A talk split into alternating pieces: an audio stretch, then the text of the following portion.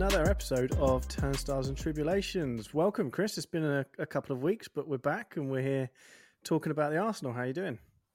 Very well, thank you, mate. Um, yeah, we've been been away for a little bit, but raring to get back into chatting about the club. Yeah, man. We're going to talk today about the game against Brentford away.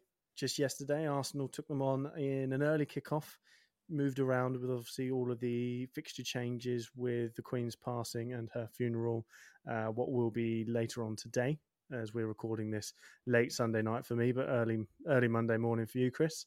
We could just kind of kick things off, if you like, with talking about the game and what happened, if you want. Yeah, another win for us because it felt like. Did it feel like ages between games? Is, is that always yes. the case? When you're winning, you just want to play yeah. and having two games um, obviously postponed, it just felt like I was just urging to, to watch the team again. Partly because we're playing and, and getting good results, but partly because the football has been so good and it's been so enjoyable to watch us. Um, I was just absolutely aching to see us back on the pitch. So it was it was good to finally get to Saturday, and uh, even better that they moved it forward a little bit. Uh, how were you feeling going into the game? Because did you think that the team would have any kind of ring rust or the fact that we hadn't played for a while? Do you think it was going to affect our momentum? I I had been thinking about that in in the gap that we've had. I was wondering if not playing so much, not getting the opportunity to obviously take to the field after the Old Trafford game, I wondered if that could affect us negatively. But I kind of uh, one of the points we'll come on to when we're actually into talking about the game. I my mind goes to these kind of thoughts first because it's kind of what's been ingrained in us over the last however many years, maybe to err towards a negative without wanting to. But I'm like shaking myself seconds later, and I'm like, no, this is a new Arsenal. They're going to be fine. They're having a great time on the training pitch, and uh, and everything's going to be all right. The cat behind me. Uh, I don't know if you can hear her, Chris. She's agreeing with me, so she's she's obviously happy that the boys are back and playing too. I watched the game late. I didn't get up of with it moved to twelve o'clock. It's four a.m. here for that.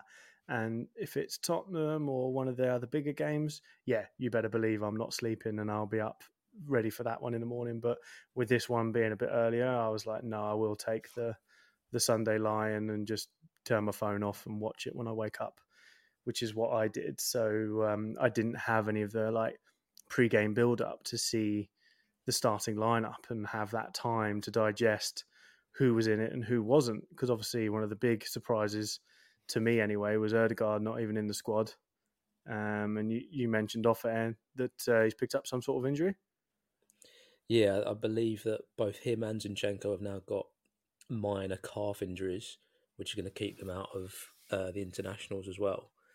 Um, but it seems like they, they should be back in time for um, the the big game on October the first. Um, so going into it, you've got Fabio Vieira making his Premier League start, first start, mm-hmm. and um, obviously Kieran Tierney back back into the starting lineup. And I think the biggest player to come back into the side and the player who we've probably missed the most, Thomas Partey, um, who we were a little bit worried about um, time scale wise for the last games. But with this little additional few days without playing, seems like he's completely recovered from his um, injury and back into the starting lineup. I was confident with that team. I thought that okay, you're missing your captain, but Fabio Vieira is a player who we've spent a lot of money on. He's not a 19 year old. He's you know he's 22. He's won a league title, and we've bought we've bought well, we've bought young, and from the cameo that he's he's shown us in the Europa game, I wasn't too worried that he'd be able to create and maybe not run the game in the same way as Odegaard, but have a an effect on the game and be confident enough to step into those shoes and, and play a similar role. And yeah, getting onto the game, I mean, from minute one, we we were on on top, we were in control, and we dominated the game. I think it was the, the first minute or the second minute we had that chance with um, a, a, really good combination around the box.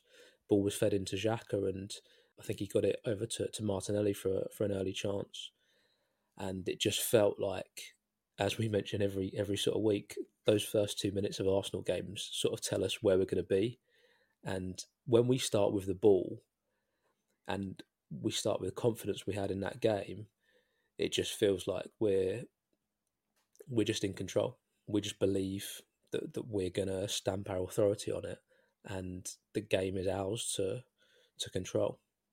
I 100% agree with you, but at the same time, I disagree with 100% veracity as well.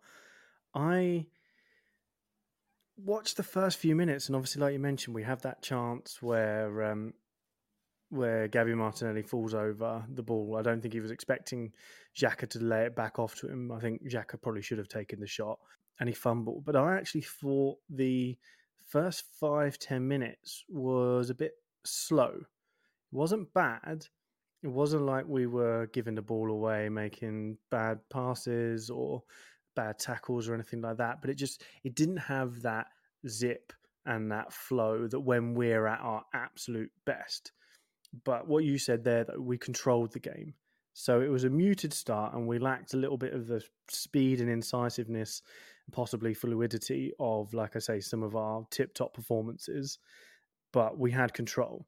And going into this after our last game where we played well but lost, I was spending those first couple of minutes, like I just mentioned, my initial thought was, like you say, where we make that predetermination based upon the first few minutes are we going to have a good game or are we going to have a bad game?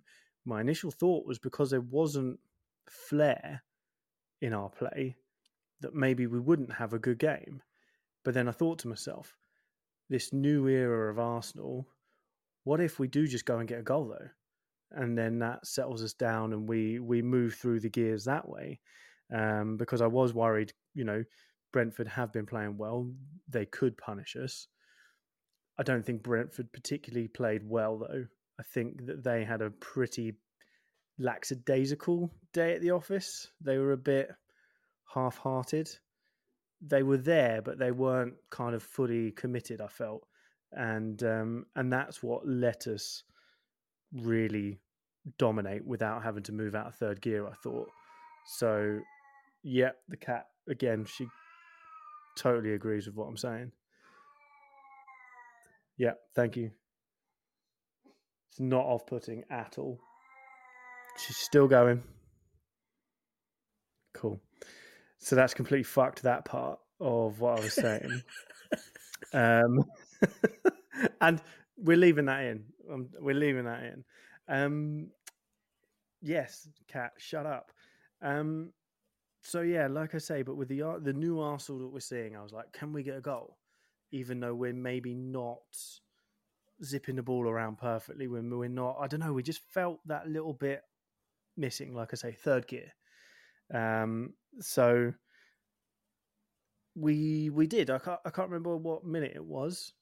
Was it like twentieth, something around there that we we get the first goal? I think it's yeah, seventeen minutes.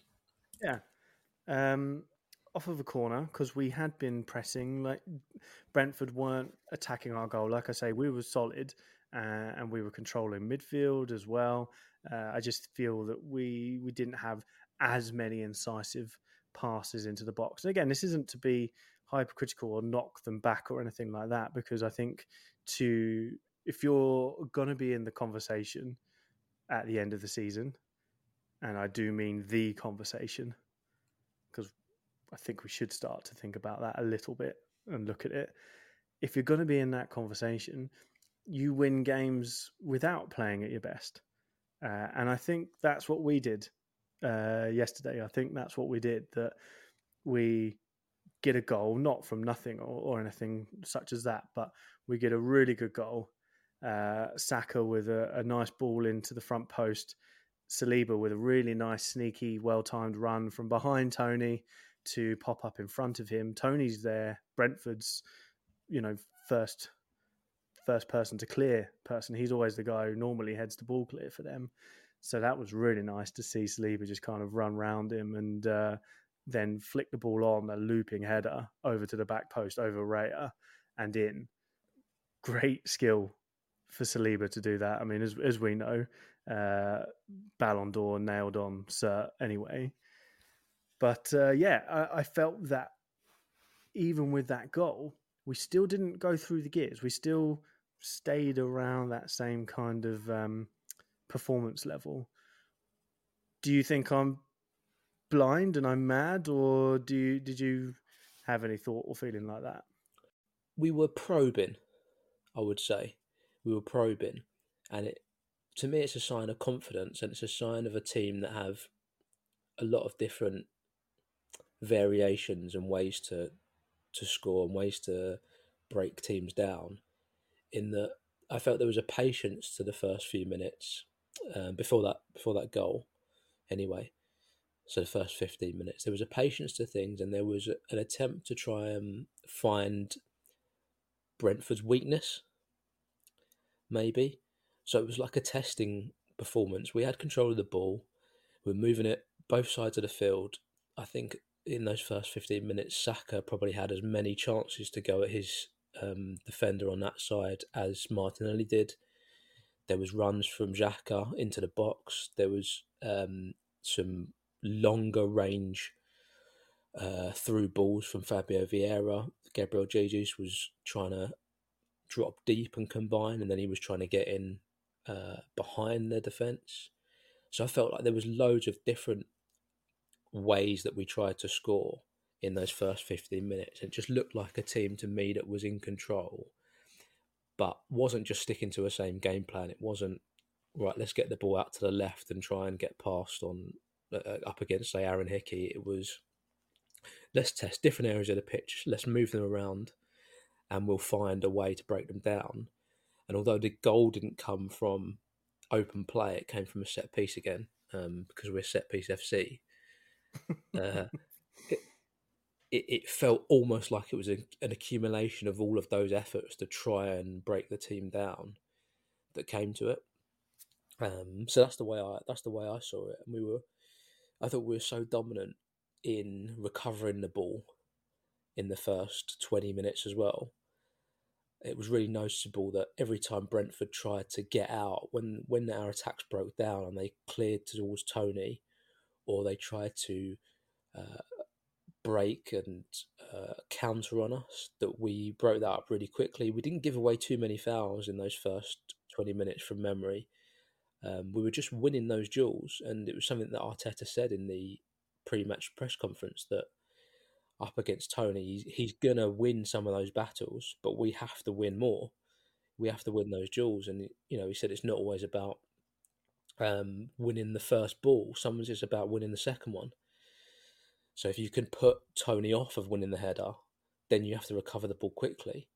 And I thought it was quite noticeable early on that you had not just uh, Thomas Partey who was screening the defence, you had Xhaka dropping quite deep um, when uh, Brentford did win the ball because they're they're likely to play that direct ball towards Toney. And we had um, lot of opportunities to kind of sandwich him. So you had Gabriel coming in from behind him and Xhaka from in front of him, and it means it's impossible for him to win the ball cleanly. And then you've got other defenders who are swarming around, ready to pick up that loose ball, and then you build your attack again. Um, so the game plan around winning the ball back, I thought was fantastic, and that's where I think some of our control came from. Yeah, I agree, and I, I, to me, just what you're highlighting there, the positional awareness, screening from midfield, and so on, being effective, that is remedying the mistakes that we did make at Old Trafford. The first goal sticks in my mind, particularly that uh, there were people out of position, which is why we then conceded the first goal. And it really looked, uh, there was a few times watching Gabriel pointing and gesticulating. There was a time where Tierney was calling for the cover in the right places Martinelli was focused on getting back, as was Saka on the right side. And we stuck to our task a lot better in this game. And like you say, that then nullified Toney. It really nullified Mbeumo, who tried to get down our flanks.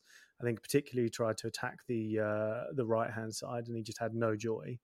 And um, and yeah, control is just the the best way to describe it all. We just had control without having to really break a sweat almost. It was it was strange because I expected more of a test against Brentford. I thought they would be tougher than than what they ended up being ultimately.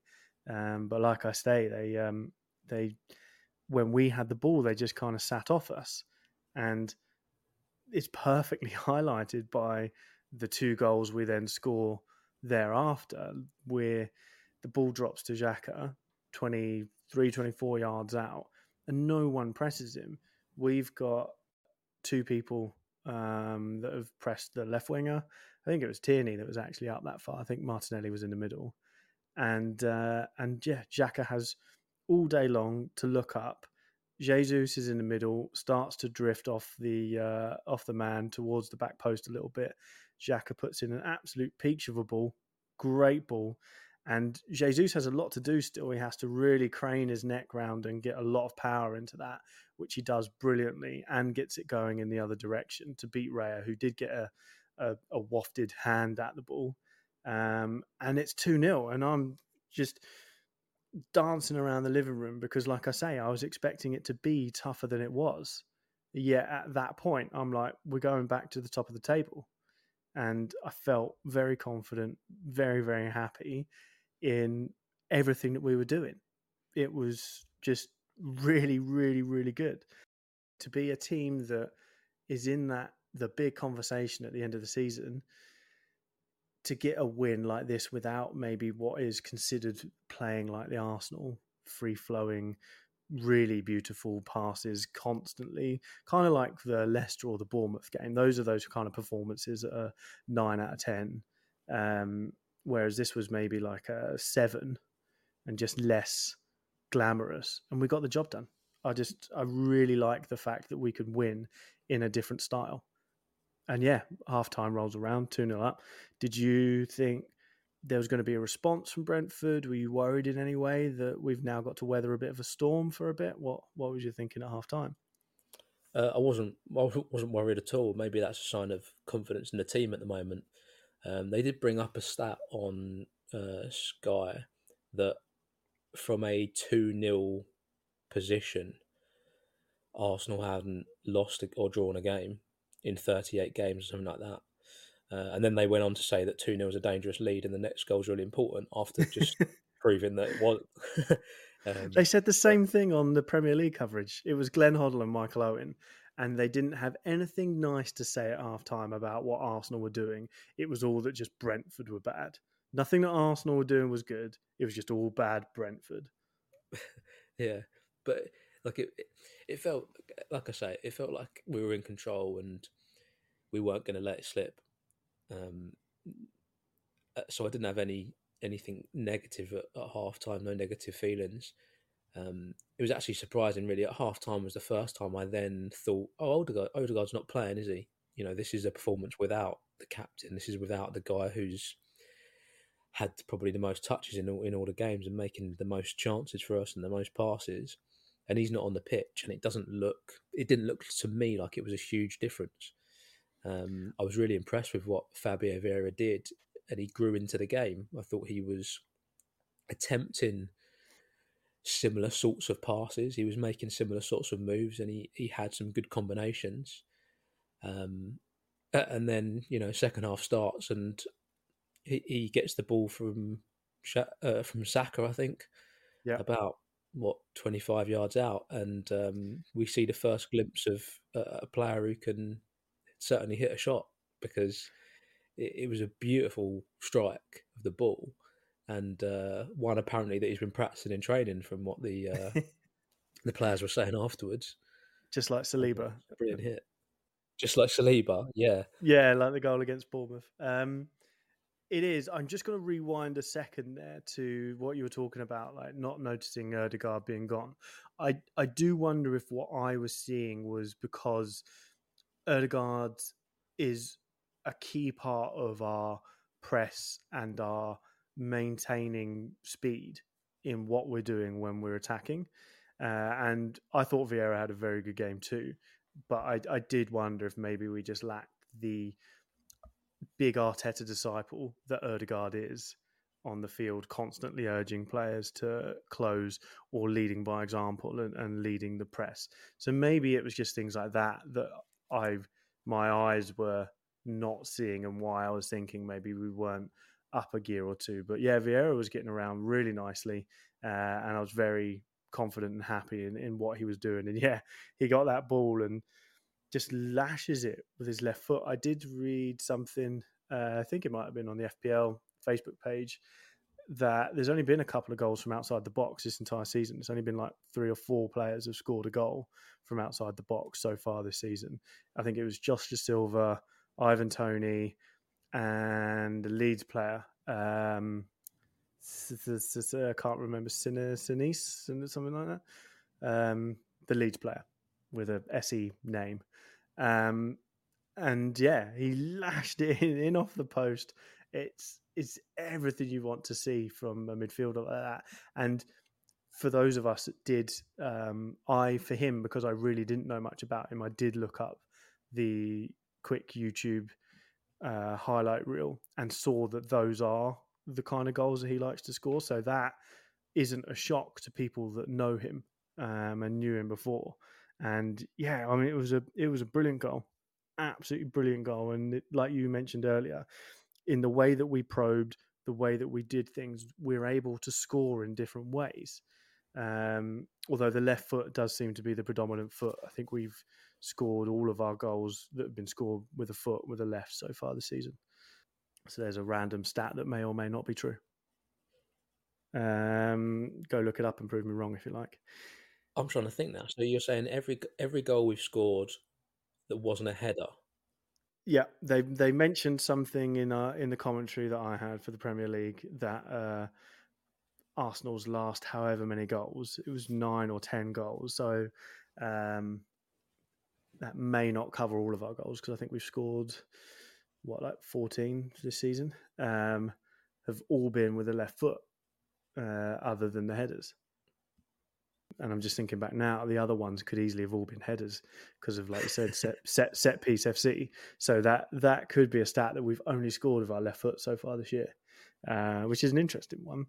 Um, yeah, I was absolutely buzzing for the lad to get a goal on his full debut. Like we saw a couple of glimpses of uh, some flashiness at Old Trafford, and that was enough to get me excited. Um, so to see uh, to see a really good uh, performance by him and his Premier League debut was great.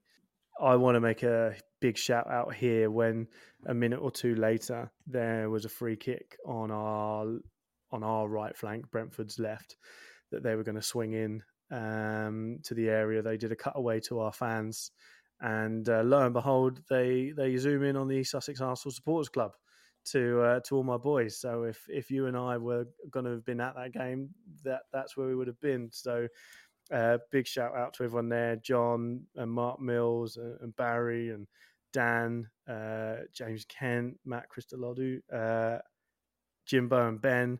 And I think probably a couple of others that I might not know now that go to games since I left the UK.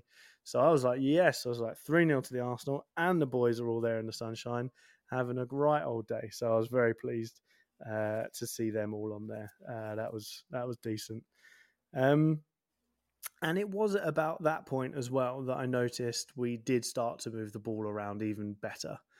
I think by then Brentford had thrown the towel in, is kind of what I'd felt, and and we didn't necessarily. Uh, increase our pace or or do anything too differently. But we it just Brentford just completely by then hadn't hadn't gotten or mustered anything for us in that second half and didn't look like they were going to.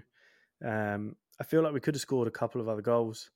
Thought Saka had a really good chance that was um, saved by Raya. Uh, Jesus had one late on where he just kind of muscled and bullied his way through, as we've seen him do. So it could have been a couple of more goals really and made it look even more comfortable, but I'll take 3 0 any day. Um, substitutions, you want to talk about that? Everyone loves to talk about the Arteta subs. Yeah, I mean, um, what, what was the what was the big substitution? You want to talk about that one first? No, we'll come to that one in, in due course. We'll at the at the top, you know, the cherry cherry on top. I think.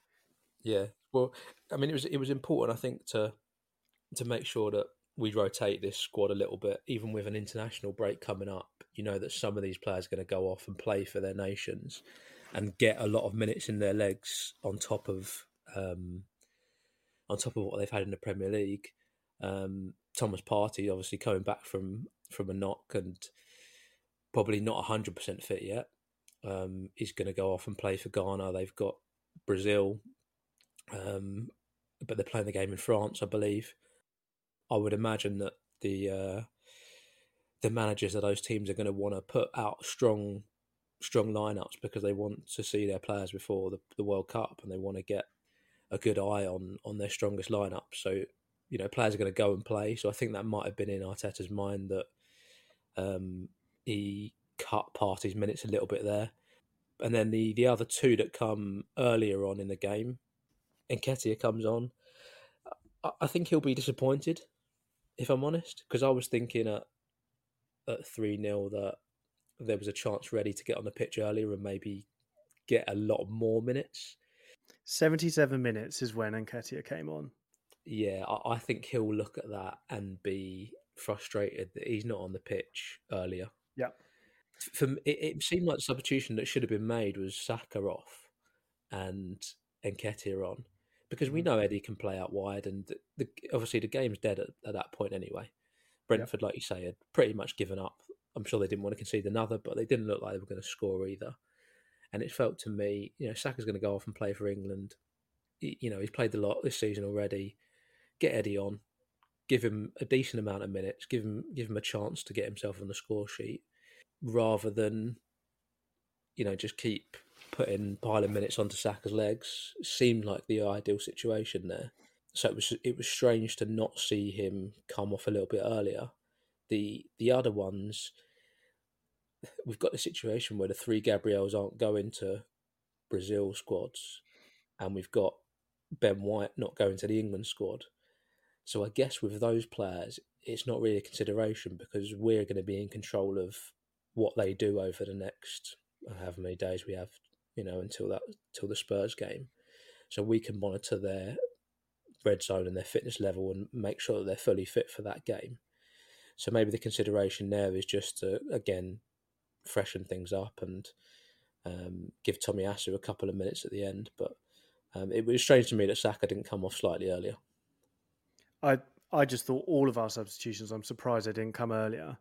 At 60 minutes, we looked like the game was reasonably done and dusted. And like you say, if you bring Nketiah on, then you know he's got a decent chance at some minutes because right now he's falling back into the trap of what happened last year, where he didn't get on. I disagreed with it a lot more that he didn't get on because uh, Aubameyang wasn't quite functioning at his highest level that we'd seen him. And then later in the season, certainly Lacazette played longer in the team without scoring a goal than he should have. So I think Nketiah is probably going to be frustrated, right? That he's not getting those meaningful minutes at the moment. Um, I just, yeah, I just thought, like you say, Saka could come off, uh, Partey manage him back from his injury. I do hope that maybe there's been a word had that it's like, you know, if you could only play him for 45, that would be great.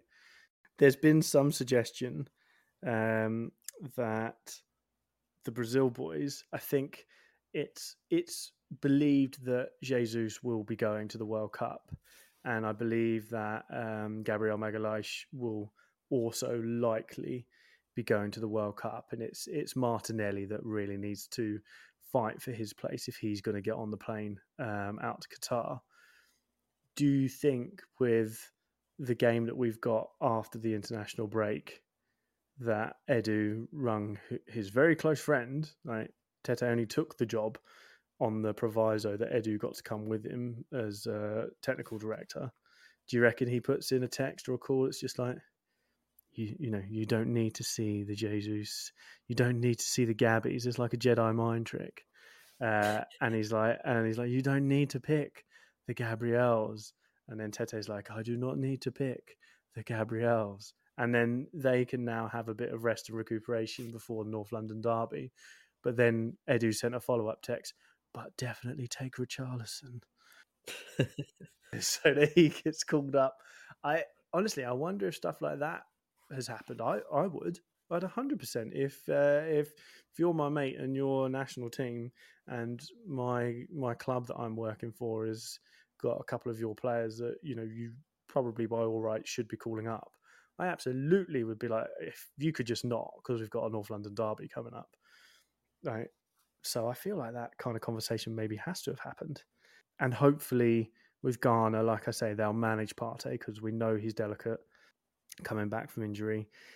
Ben White, as you mentioned there as well, he you know didn't necessarily need to come off because he's not with the England squad, which I find slightly incomprehensible based upon his form and his versatility.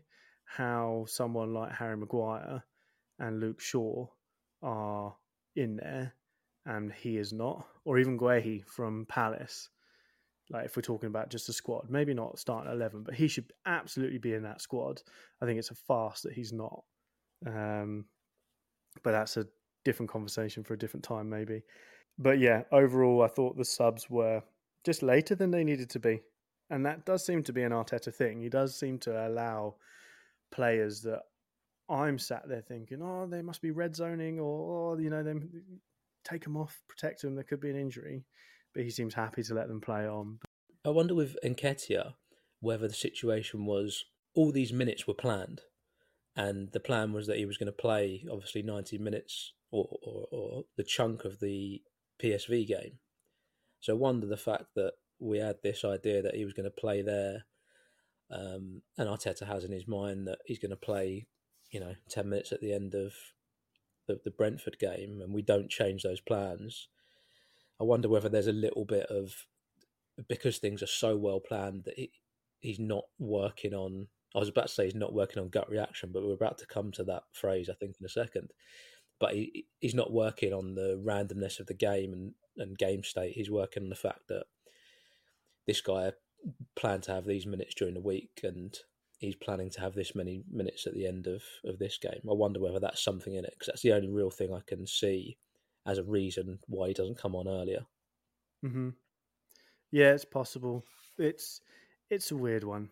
It is a weird one. I'm I'm a bit kind of surprised by it, but uh, yeah, with just a few minutes left in the game, uh, Arsenal make history for themselves. They make history for the Premier League with the youngest ever player to to come on in a Premier League game, which is pretty amazing when you think about it. It's getting younger and younger. I mean, uh, they say if you're if you're good enough, you're old enough, and I do believe that. Uh, but yeah, Ethan Nwaneri. That, that I'm saying that right? Yeah, Nwaneri. Yeah, I think that's his. Yeah. I think that's the pronunciation we're hearing. And he comes on, and uh, the our travelling support revel in the fact that we've brought on a 15 year old. I'm not sure if you uh, heard the song or not. How shit must you be? He's only 15 um, being sung by sung by the fans towards the end. I'm sure he'll have enjoyed that a little bit. And another little song that the boys and girls uh, there watching the game today or yesterday were singing was uh, to uh, Ivan Toney, just reminding him about it's just a walk in the park. Ivan Toney, it's a walk in the park. So yeah, I mean he didn't have to do too much. I think he got just a couple of touches on the ball. I'm glad he got a touch. Yeah, sometimes when a player it, it, it, was supposed to be coming on for sort of two or three minutes, and the ball didn't go out. And then when it did go out, it was for a corner, so we didn't want to make a change there. So it ended up, yeah, only being um, a couple of minutes on the pitch. But what an incredible! Like, it's unbelievable that a 15 year old can play, can be part of a squad. You know, it's it's insane. It's mind blowing. But yeah, an unbelievable experience for him obviously there's there's this thing about, and Arteta mentioned it, and uh, we've done it a few times, obviously during the season and last season, that there's often a, a youngster taken with the team as a sort of backup. Um, it, you know, when the the squad is announced, there might be another player who comes with the squad who's a youngster in case there's an injury in a warm up, so we can still fill the bench up with with a full complement of players um, and it's part of their development that they get to travel with the team.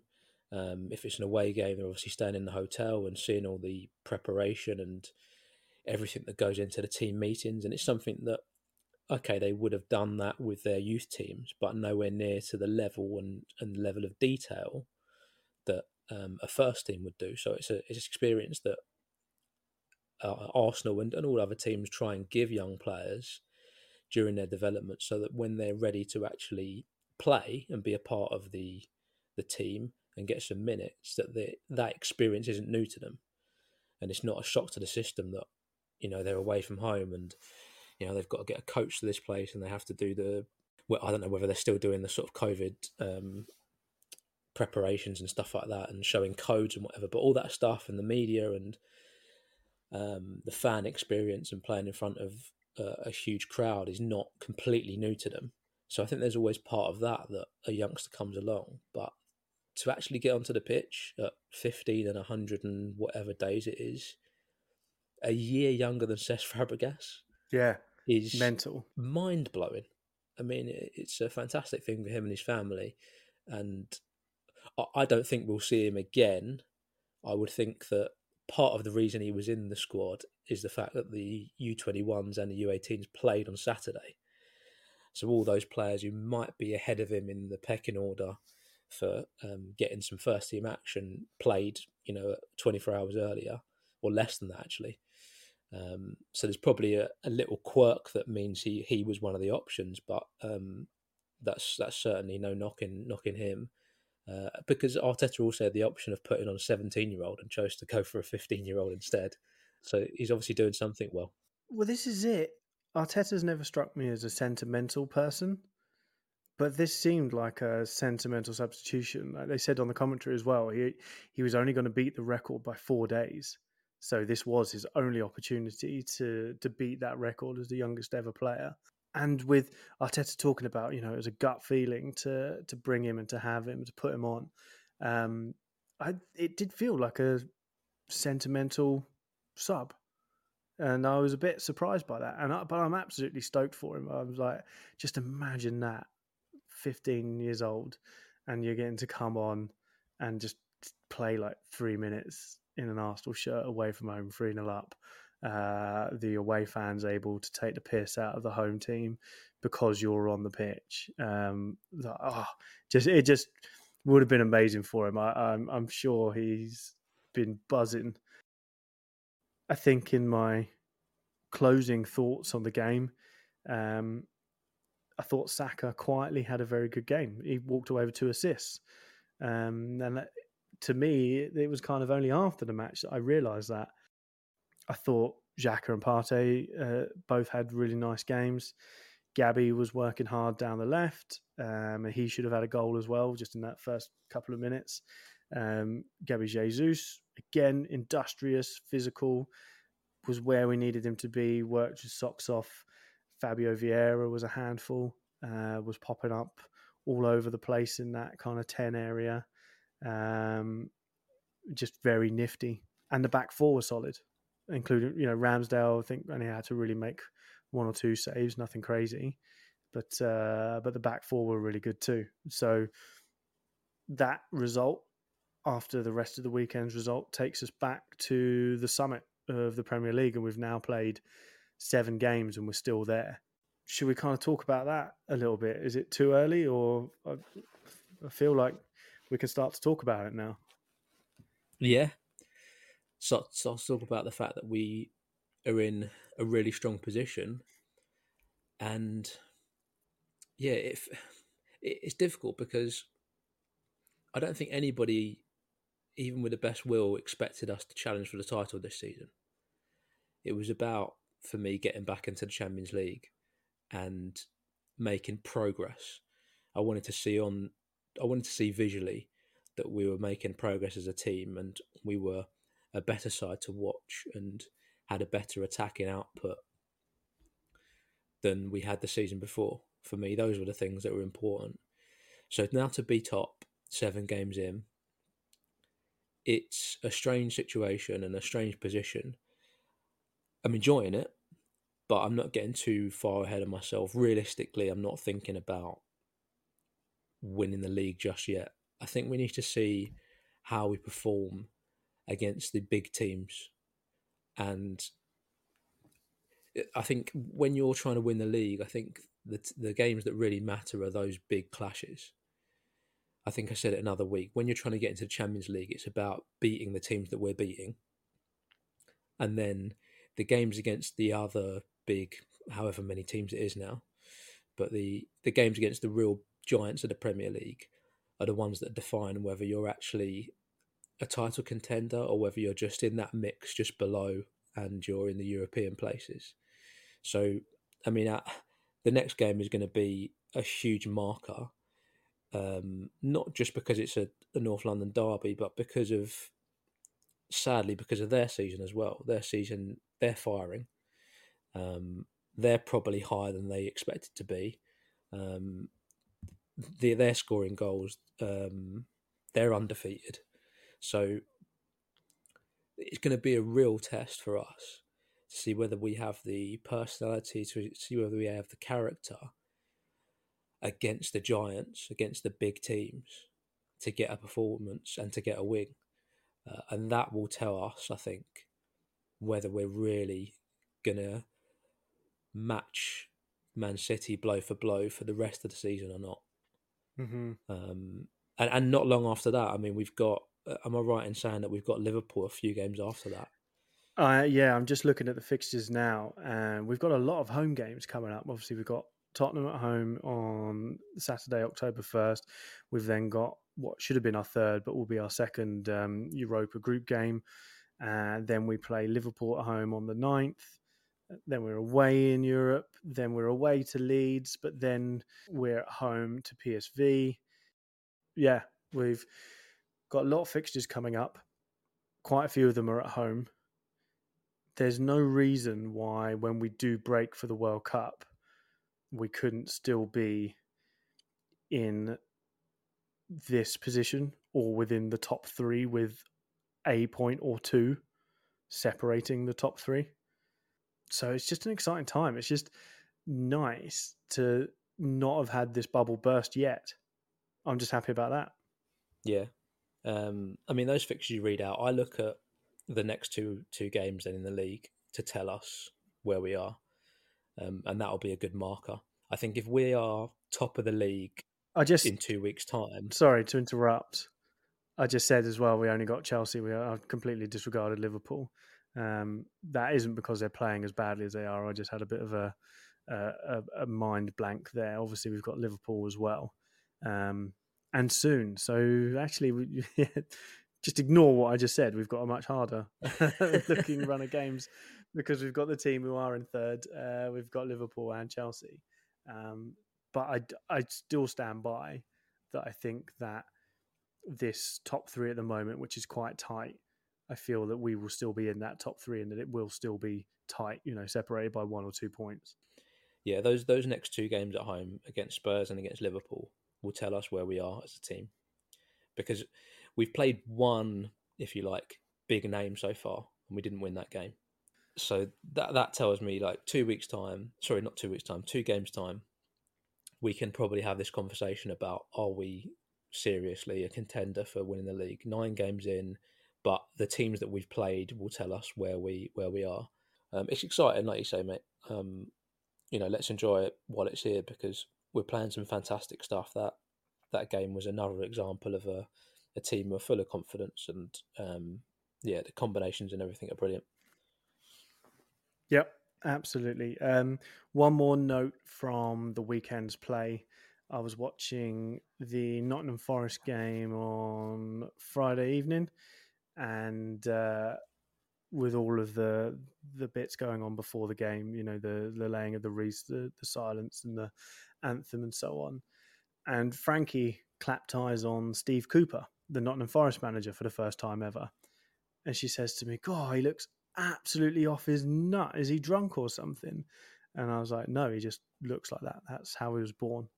Um, and I just found this hysterical that she, she, just thought that Steve Cooper just looks off his nut the whole time. He just looks like a zonked out wacko um, standing at the side of a of a of a touchline. And the even funnier thing was tonight we were out for dinner and um, she said when we were driving home she was like you're not going to um, mention what i said the other day, are you?" And I was just like, "What? What did you say?" She's like, "Oh, the thing about the um, that manager I thought was like drunk or on drugs or something." And I was like, "Do you know what? I'd completely forgotten about it, but now that you've reminded me, I, I immediately made a note and uh, wanted to bring it up. So uh, yeah, Steve Cooper, if you're listening, my uh, my girlfriend thinks that you've got a face of a drug addict. Um, so just just information. It's not trying to be nasty. It's just information. right. Okay. I don't, I don't know what to say after that, but maybe it's time for a break. time for a break. Stick with us. We're going to uh, come back shortly. We're going to talk fantasy Premier League.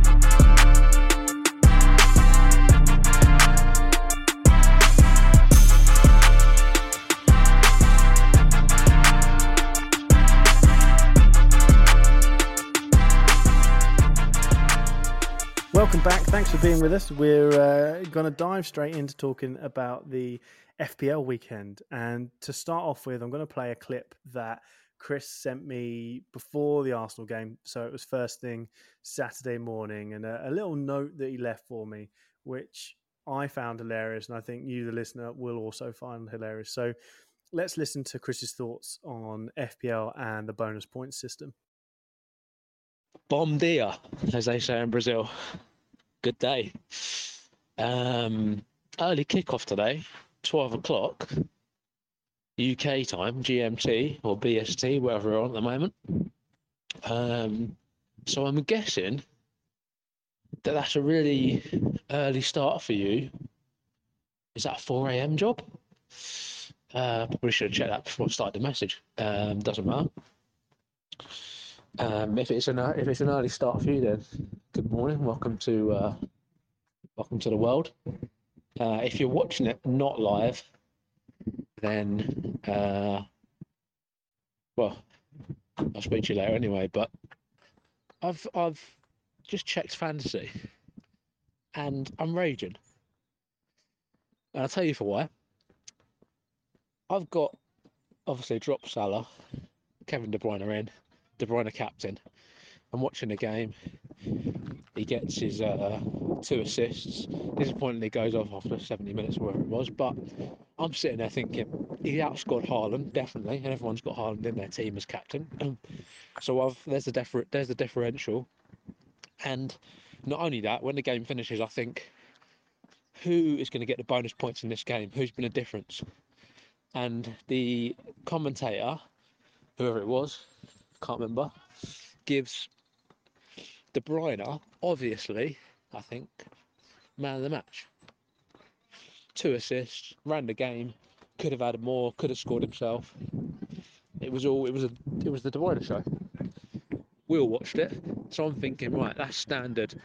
Three bonus points added on to that. That's double. That's six. Fantastic. And then I'm just off for a run here. I go and check three bonus points for Cancelo. Are they having a laugh? What effect did he have on the game? How do they work out this bonus point system? What is going on there? He didn't get an assist, he didn't score.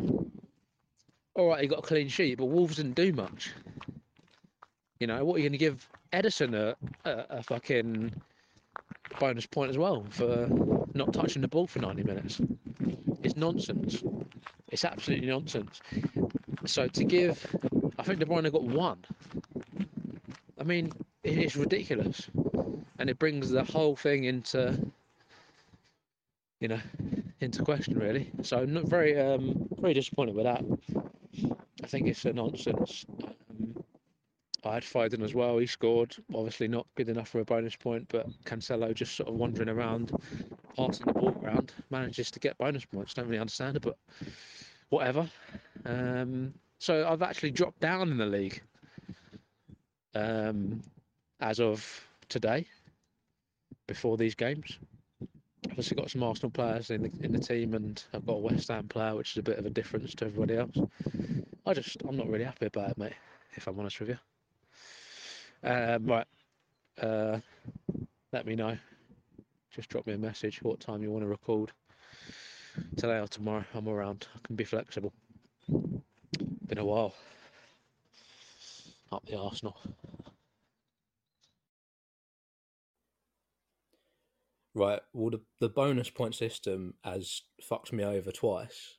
Um, I'd like to let you know because not only did it do it in the Man City game, um, where obviously De Bruyne was clearly man of the match and he was my captain, um, and yet only got I don't know what was it one bonus point and Cancelo gets three, but in the Arsenal game where Saka um, got two assists, two assists, and didn't get any bonus points, and yet Gabriel Jesus gets one, gets a goal, and gets booked, and somehow gets a bonus point for it. Oh, God, that annoyed me when he got booked because I was just like, oh, if he's going to get a bonus point, that's basically just wiped that out. Um, but that's what I meant earlier, right? That quietly, Saka had a good game. It wasn't maybe overtly obvious that he got those two assists because I was a bit surprised by that too. But obviously, our bonus points had to go to the man, the myth, the legend, uh, Saliba. Um, I can't think who we would have got. Our I think Vieira got the um... Vieira. Oh yeah, Vieira. Oh, that, that's fair enough, just for the just for the pureness of the strike. But yeah, it's not. It's not fair hearing... enough because this is this is like what you're describing. Uh, like I'm on. I am massively on board with a with a fantasy league where I'm in charge. Of, like subjectively, I decide what people are worth for things. But that's not the way that this game should work. it should be worked on stats, and two assists should mean something, and it should mean you get a bonus. The same with De Bruyne, clearly the best player on the pitch.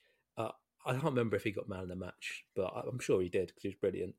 Um, he got two assists and he got a clean sheet, and he gets one bonus point. I just don't, I don't understand what the measurements are. They're just making things up at this point. I have had this thought too as well. Um, I have another league with people who are in uh, our league that we're in now, and a few years ago, final day of the season, and I was not top, and all of the games were happening. I won it by Virgil van Dijk getting one extra bonus point, and I won the league on that one point. And I also would not have pegged him from that game as being someone worthy of those bonus points. The bonus point system is a weird lottery. I think they have a, a roulette wheel that is mounted on the wall like a dartboard. They spin it and they throw darts at it at the same time to see who gets the bonus points. Because it is weird. But to hear you so incredulous at Cancelo getting all three of them, what did he do? You know, it's a it's a joke. Oh, it's a joke. Do you know what that made... that reminds me of? Is um, have you seen the South Park episode with the um, the Family Guy joke writing um, scene? No. So they they have a they have a pop at Family Guy and how their jokes don't um they're not any part of the plot. They're just random kind of comments on stuff and they're just random scenes.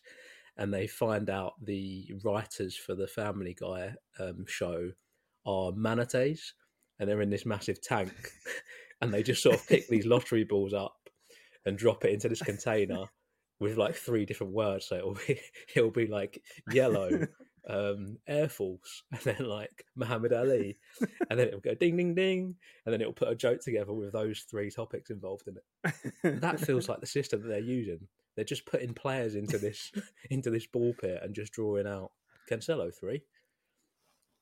I mean, you've moved up a spot. We've we've got some new entrants this week. I went out for drinks uh, a couple of weeks ago with some friends and forced them all to uh, join the league so that immediately actually knocked you down a couple of spots in the league because they had more points than you already, which I did. I did like that. But you've um, you, you've moved up into the top ten. You're you're sat there in ninth um, with not a bad week. I think anywhere from forty five to sixty points this week is a decent haul with what will have been a tricky week for people because with a couple of games being postponed, uh, which have got some of the more desired players people needed to be smart about their teams. I think there's definitely a couple in here that have maybe missed that there was a game on Friday and missed the deadline. And based on that, they've struggled. Others have just gotten lucky, even though they missed that deadline, that their team and their um, substitutes did all right. I kind of got lucky as well as some of this was planned. Obviously, I never planned for game postponements and, and things like that. I'm not clairvoyant, but I'd left myself in a position to use two transfers, plenty of money in the bank because I'd sold Salah a couple of weeks ago. So I was able to make a couple of changes. I backed Newcastle to keep a clean sheet. Didn't work out for me, although I have moved up to third in the league. Just so you know, between me and you, I'm, I'm in third, three podium, third. You're in ninth. That's that's if you like times three, three times. It's thirty points the gap, isn't it, between me and you? so it's not. Mate, um, I've won the league by one point. As I just mentioned, I've won the league before by one point. So, I mean, that's 30 league wins between me and you, um, if you think about it by that metric. I think it's tight. I think from second, from second down, it's tight. It, it- you know, it's close, and everybody scored similar kind of points, like you said this week. I thought I had a good week, but it's slightly better than a lot of people, but not by a huge amount. Um, I tried to make some intelligent decisions by having some differentials in um, Saka and then making De Bruyne a captain. Um, I've still got Haaland, as most people have, but I went for Saka over Martinelli. I've stuck with him because I thought a lot of people have got Martinelli. Um, and then most people had Haaland captain, so I decided that De Bruyne was a cleverer way to go. It's just not not done as as well as I would hoped. Yeah. What What are you thinking going forward? Obviously, who are you thinking of? You talked about a couple of differentials, um, and we've got the kind of obvious picks at the moment. Would be someone like a Haaland. You could probably make the the argument for Kane. I'm not sure who else is an absolute. You have to have maybe De Bruyne. I'd, I'd maybe bunch him in there, but Chelsea have got a new manager, so we you know, and they haven't exactly hit the ground running under the new manager. I don't know if he's going to be doing anything drastically different with their shape or whether he's got drastically drastically different um, ideas about players. Maybe he's absolutely Chilwell's better than Cucurella. Why have we bought this guy? Um, maybe he thinks Sterling should be playing in a number ten role instead of as a, a wide front man. Maybe Aubameyang plays. There's so many things that can happen there. Then the other knock on effect with what's gone on there is that Brighton, who've been a really decent and solid side so far this year and have had some really good returns from their midfield, they've now got a new manager who I've never heard of, by the way. Um, what and how are that is that team going to respond to that? Are they just going to pick up where they left off, or are they now going to drop off and be a bit different because their guy has moved on? Liverpool are still so hit and miss with one minute they can look like they're the team that they are, and other times they look pretty poor. Who else is there? Obviously, Leicester are now vying for the title of being the Premier League's whipping boys, not Bournemouth. Um, I wouldn't back anyone from Leicester, particularly right now. So, who are the differentials for you? Who's standing out as a player that you want to bring in because you think they're going to score points that other people are sleeping on? It's a good question. I mean, I'm not going to tell you because you're going to steal that player, aren't you, and put him in. Mate, this is a podcast. You can't leave the. This is not about me. It's about the listeners. Uh, We're we're here to be informative. I've told people about my game plans. I've said I was going to sell Salah, and I stuck by it. I did it. I, I said I was going to change things up and do things. You can't you can't hold on to onto these things. I know you you told me and I've not listened. That's the that's the issue I've got. Um, look, the what I would say is I'm not going to make any kind of decisions until after the internationals. I'll tell you that.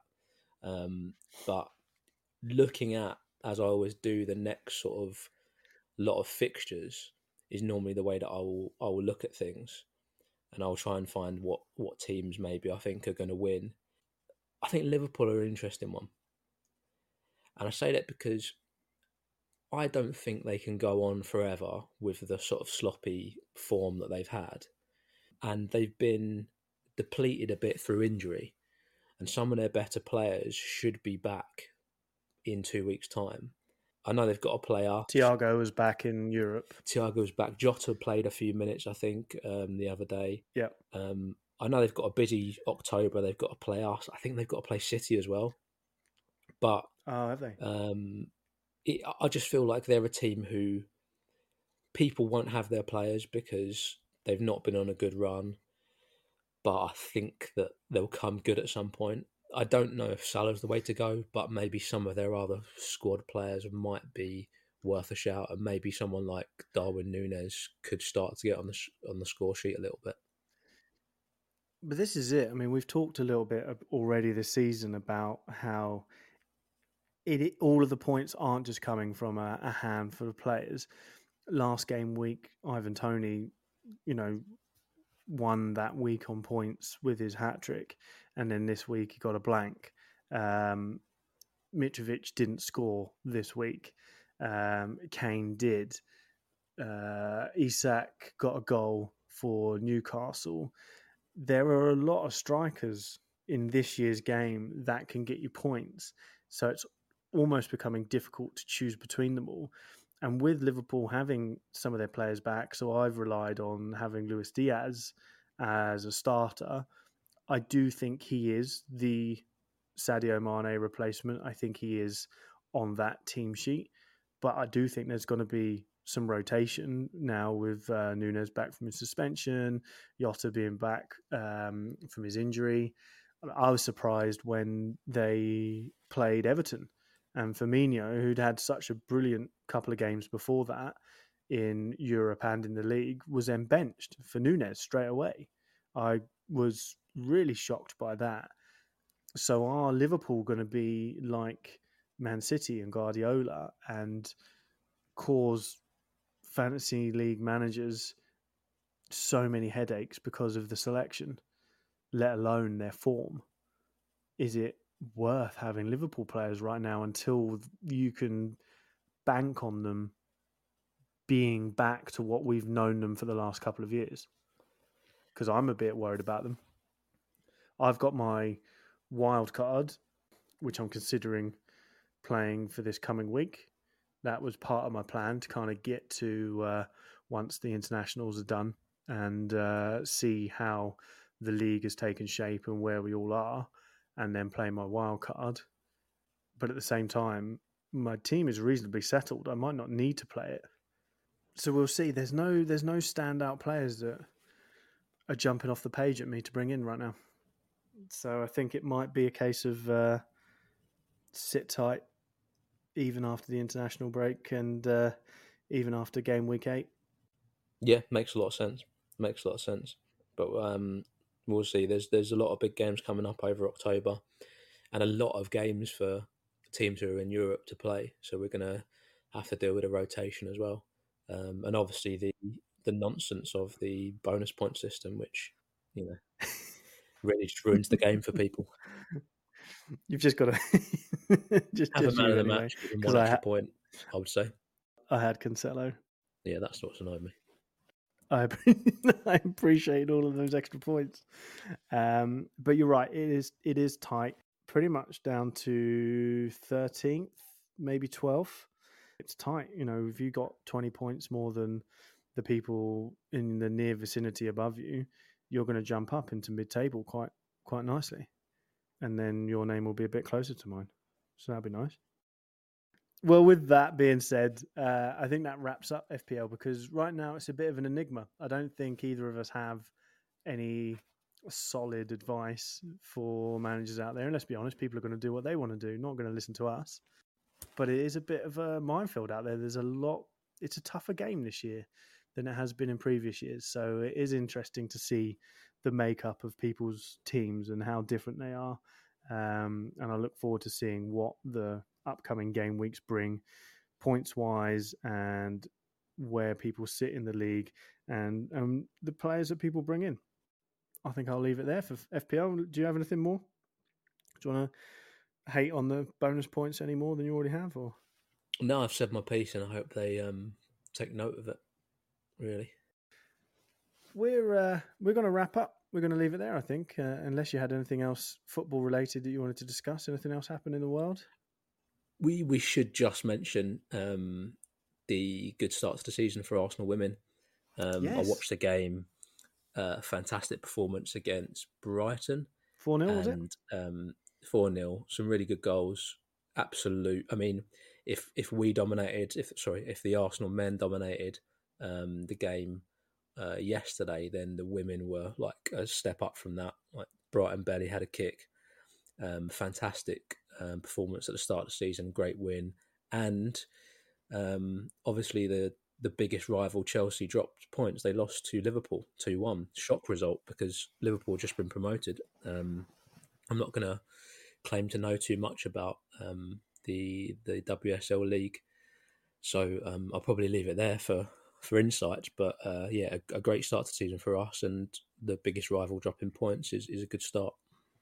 Yeah, Beth Mead, uh, the England Lionesses' favourite daughter with two goals, and like you mentioned, our biggest rivals if we're able to be up the top again this year. Chelsea dropping points early on, so uh, fingers crossed the the ladies can keep that up. And um, yes, I did read about that game just briefly that we played them off the park. Right, like you said, they Brighton had nothing, um, and we we looked very dominant against them. So fingers crossed the girls can uh, can keep that going. And it's just and they play they play a uh, Champions League qualifier as well. I think during this week they play Ajax. So um, yeah, good luck to them there as well. Awesome, yeah, absolutely. Good luck and uh, and do us all proud. Uh, yeah, so we'll we'll leave it there for this week.